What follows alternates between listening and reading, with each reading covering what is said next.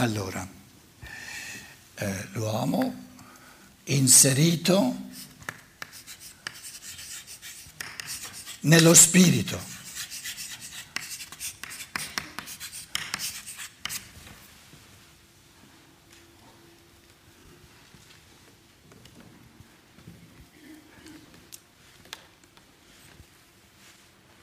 Lo, lo dico paradossalmente, per diventare, per avere la possibilità di diventare sempre più creatore, deve mettersi nella situazione di non esserlo già.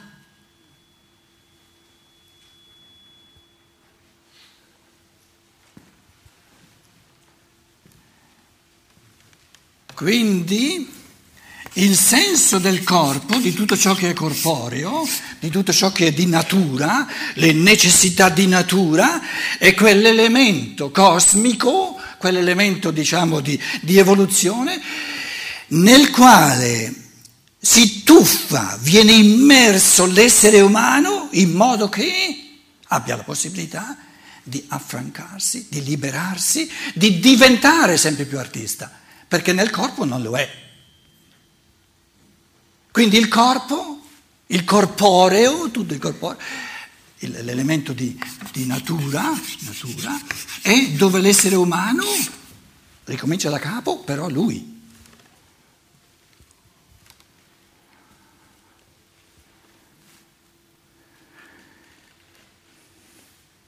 Molti di voi conoscono eh, certamente Rudolf Steiner, ci sono lì tanti anche testi suoi. In una conferenza eh, Rudolf Steiner esprime questo che io sto dicendo, cercando di dire in parole mie, dice l'anima umana all'inizio era affine, era, era inserita nello spirito, però nel corso del tempo è diventata sempre più affine col corpo.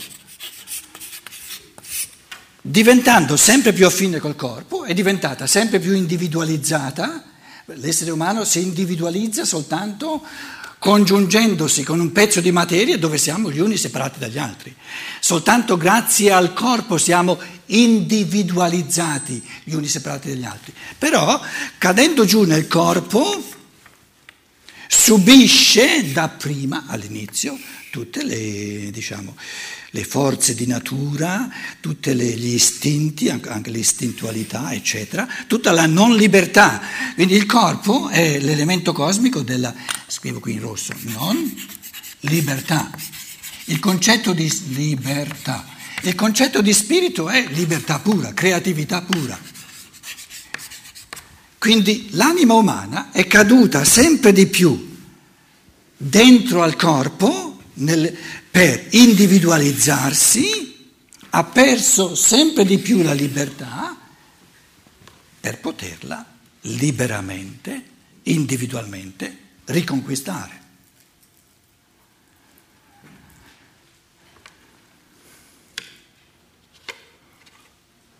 Se noi andiamo indietro di um, 3.000, 4.000, 5.000 anni, dico 4, 5 mila, mila anni, troviamo esseri umani, prendiamo l'esempio del mangiare, del digerire, mangiano, digeriscono, andiamo indietro di 4-5 mila anni, e l'anima, lo spirito non sente quasi nulla. È una fascenda del corpo e non è che, non è che l'anima Oggi noi siamo talmente inseriti nel corpo che tutti i processi del corpo l'anima li sente molto fortemente. Se andiamo verso l'Oriente, anche soltanto in Russia, tutt'oggi ci sono persone che sono capaci di, di, di stare in, un, in una liturgia russo-ortodossa di 4, 5, 6 ore non sono neanche seduti, vengono fuori tutti belli freschi. Perché? Com- com- come lo fanno? Un fenomeno che in America sarebbe ass- inconcepibile. Sono anime, sono animi, spiriti, che non sono, siccome sono in Oriente, non sono inseriti così profondamente nel corpo, Per cui poi nel, nella liturgia aleggiano su, e il corpo non, non subisce tutta la pesantezza. Escono fuori quasi così freschi, io l'ho vissuto quando ero, sono stato in Russia. Per noi, noi saremmo, eh, saremmo mezzi morti dopo 4-5 ore, in piedi tra l'altro, cantando, eccetera. No? Quindi l'anima, eh, pensiamo eh, in gioventù, eh, uno mangia, fa una bella mangiata poi fa altre cose e lo stomaco, però quando, quando si aumenta in età, 40, 50, 60, 70 anni, insomma, dopo una bella mangiata ci si sente pesanti. Perché? Perché l'anima si è congiunta molto di più che non 3.000 anni fa, 4.000 anni fa, con il corpo. I greci hanno una categoria, allora stiamo parlando della, eh, dunque il, il, il, il, connesso col, col, col tema di questo, di, questa, di questo fine settimana, eh, la, il segreto della forza interiore. La forza interiore è quando, quando nella misura in cui l'anima no, sente, non sente più di tanto le pesantezze del corpo. Allora, questo è il corpo, adesso l'anima la facciamo, facciamola gialla, dai. Uh, no, gialla è troppo uguale al, al, facciamola così, l'anima, che sia bella forte lei, in modo che non senta più di tanto, qui tutto questo invisibile L'uomo d'oggi che è materialista non, non ci pensa neanche, ma è, è, tutto lì, è presente, tutti i pensieri di una persona, tutti i sentimenti di una persona, i valori di una persona, gli ideali di una persona, eccetera. No? Quindi quanto questa anima sia forza, sia forte l'anima, nei confronti del corpo è importantissimo per la forza interiore. Forza interiore significa che l'anima ha una certa forza nei confronti del corpo. Se invece l'anima eh, segue se, eh, soltanto quello che, quello che, il corpo gli dà di fare, eh, allora non, è, non, può sentire forza, forza interiore. I greci hanno una categoria per dire questo che Steiner, eh, Steiner dice, l'anima è diventata sempre più affine è piombata sempre più giù nelle, nelle funzioni del corpo. Um, una delle cose più belle che ci permettono di, di vedere l'evoluzione senza moraleggiare è il termine greco già a partire da Omero, quindi più di circa mille anni prima di, del nostro tempo, è un termine greco che viene tradotto in italiano con la parola peccato. Però la parola greca è l'opposto, proprio l'opposto di peccato, amartia. Chi ha fatto seminari con me l'ho spiegato diverse volte. Amartia, che viene tradotto con, con la parola peccato, significa ama cum o simul, artios, art, è l'articolo, l'arto, gli arti.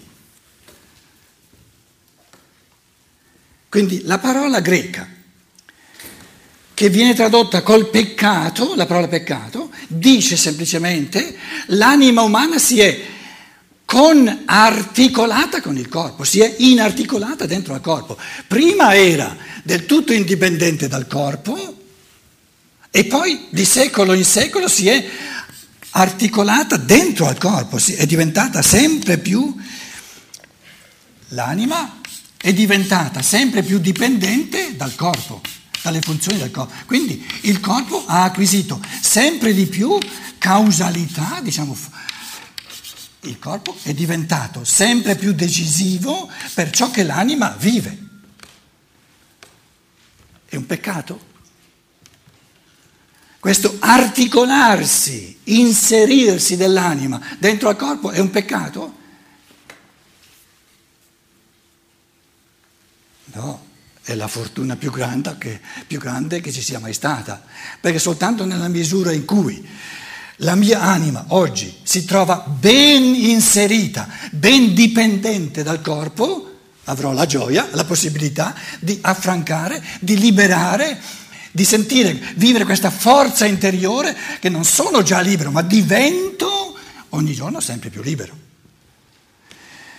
Quindi l'inserirsi sempre più profondo dell'anima, nel, del, dell'anima dentro al corpo, che è il presupposto per la creatività, per la liberazione, il moralismo religioso l'ha chiamato peccato.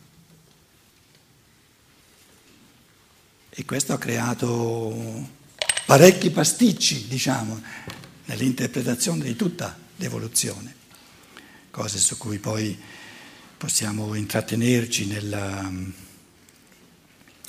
nel, nel, dibattito. Um, è vero che l'anima è diventata sempre più dipendente dal corpo, qui queste altre frecce che vanno fuori è la liberazione dell'anima, però la liberazione dell'anima presuppone l'avvenuta cattività dell'anima. Certo che è vero, certo che è vero. Chiediamo alla neurobio, neurobiologia, neurobiologia, ci dicono, ed è convincente il discorso, guarda, caro essere umano, il tuo processo di pensiero. Qui c'è il cervello, le strutture del cervello, eh, in un modo, diciamo, um, um, soltanto accennato i tuoi pensieri sono del tutto e per tutto dipendenti dalle strutture, dalla struttura del tuo cervello.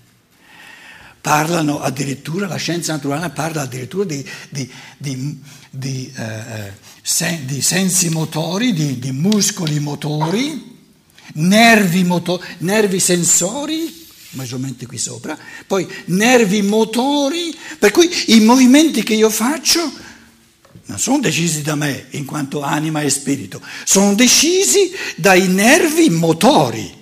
Quindi il corpo decide come io faccio i passi, non io. Tant'è vero che adesso arriviamo a, una, a un tipo di psicologia dove l'anima non esiste, l'io è un'invenzione. Un mese e mezzo fa ho comprato eh, un libro di un professore eh, della California col titolo L'io è una fiaba, un'invenzione, ma non è una realtà, non, non esiste proprio e dimostra che tutto ciò che avviene dentro all'anima è dipendente, è diciamo determinato con, secondo forze di natura ferree da ciò che avviene nel corpo.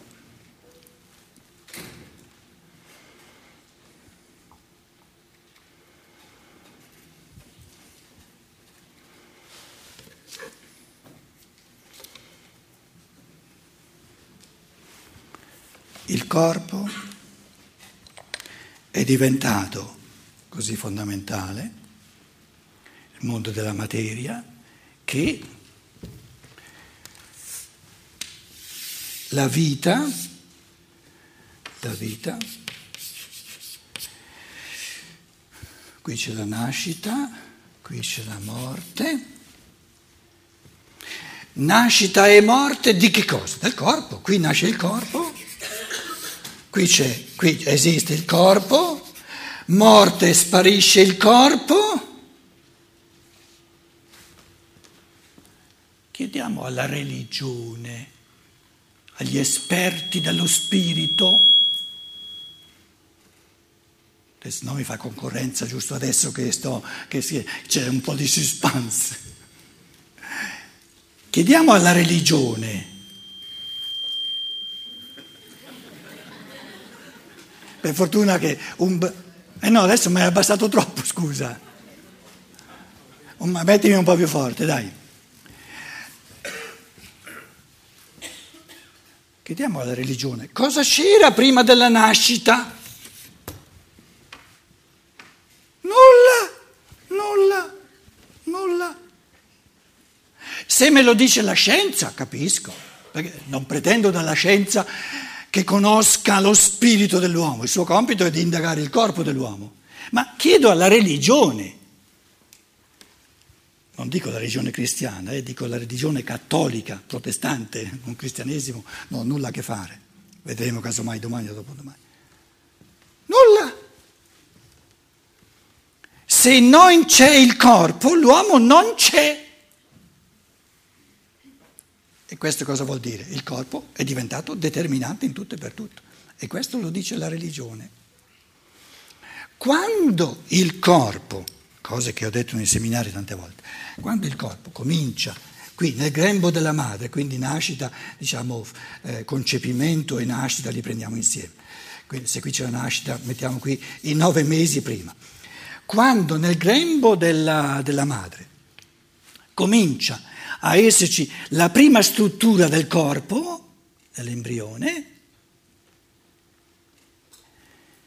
salta fuori questo bravo Padre Eterno, non chiedete a me chi sia, che ci appiccica un'anima.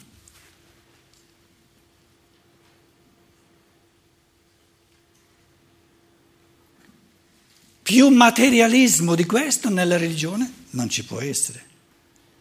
Perché mi sta dicendo, finché non c'è nulla di corpo, non ci può essere lo spirito. Quindi io ho sempre detto, se addirittura la religione è diventata così materialista che fa dipendere l'uomo, che l'anima, non chiedete a me come questo avvenga, viene creata soltanto quando inizia il corporeo, adesso chiediamo alla religione, e quando il corpo sparisce,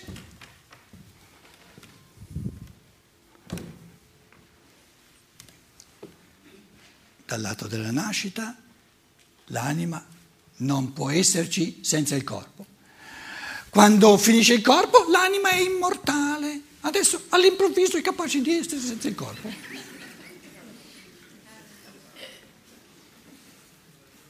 Non chiedetelo a me, io mm, vi riferisco soltanto eh, come, come, come faccia questa anima a essere immortale. Adesso è immortale. Ho sempre detto rispetto di più lo scienziato di scienza naturale che dice se prima che ci sia il corpo non c'è nulla di anima, quando finisce il corpo non c'è nulla di anima. È pensato più logicamente. Però questo, questo paraocchi culturale, questa, questa, questo limite che noi prima della nascita non conosciamo nulla delle vicissitudini dell'anima, dopo la morte non conosciamo nulla, Adesso faccio la connessione con il nostro tema, fondamentale connessione. Se io, se io, in quanto essere umano, sono, in tedesco dicono ein Eintagsfliege, sorgo qui e sparisco qui, da dove mi viene la, la forza interiore per che cosa? Tutti gli ideali, tutti i valori morali e poi qui tutto finito.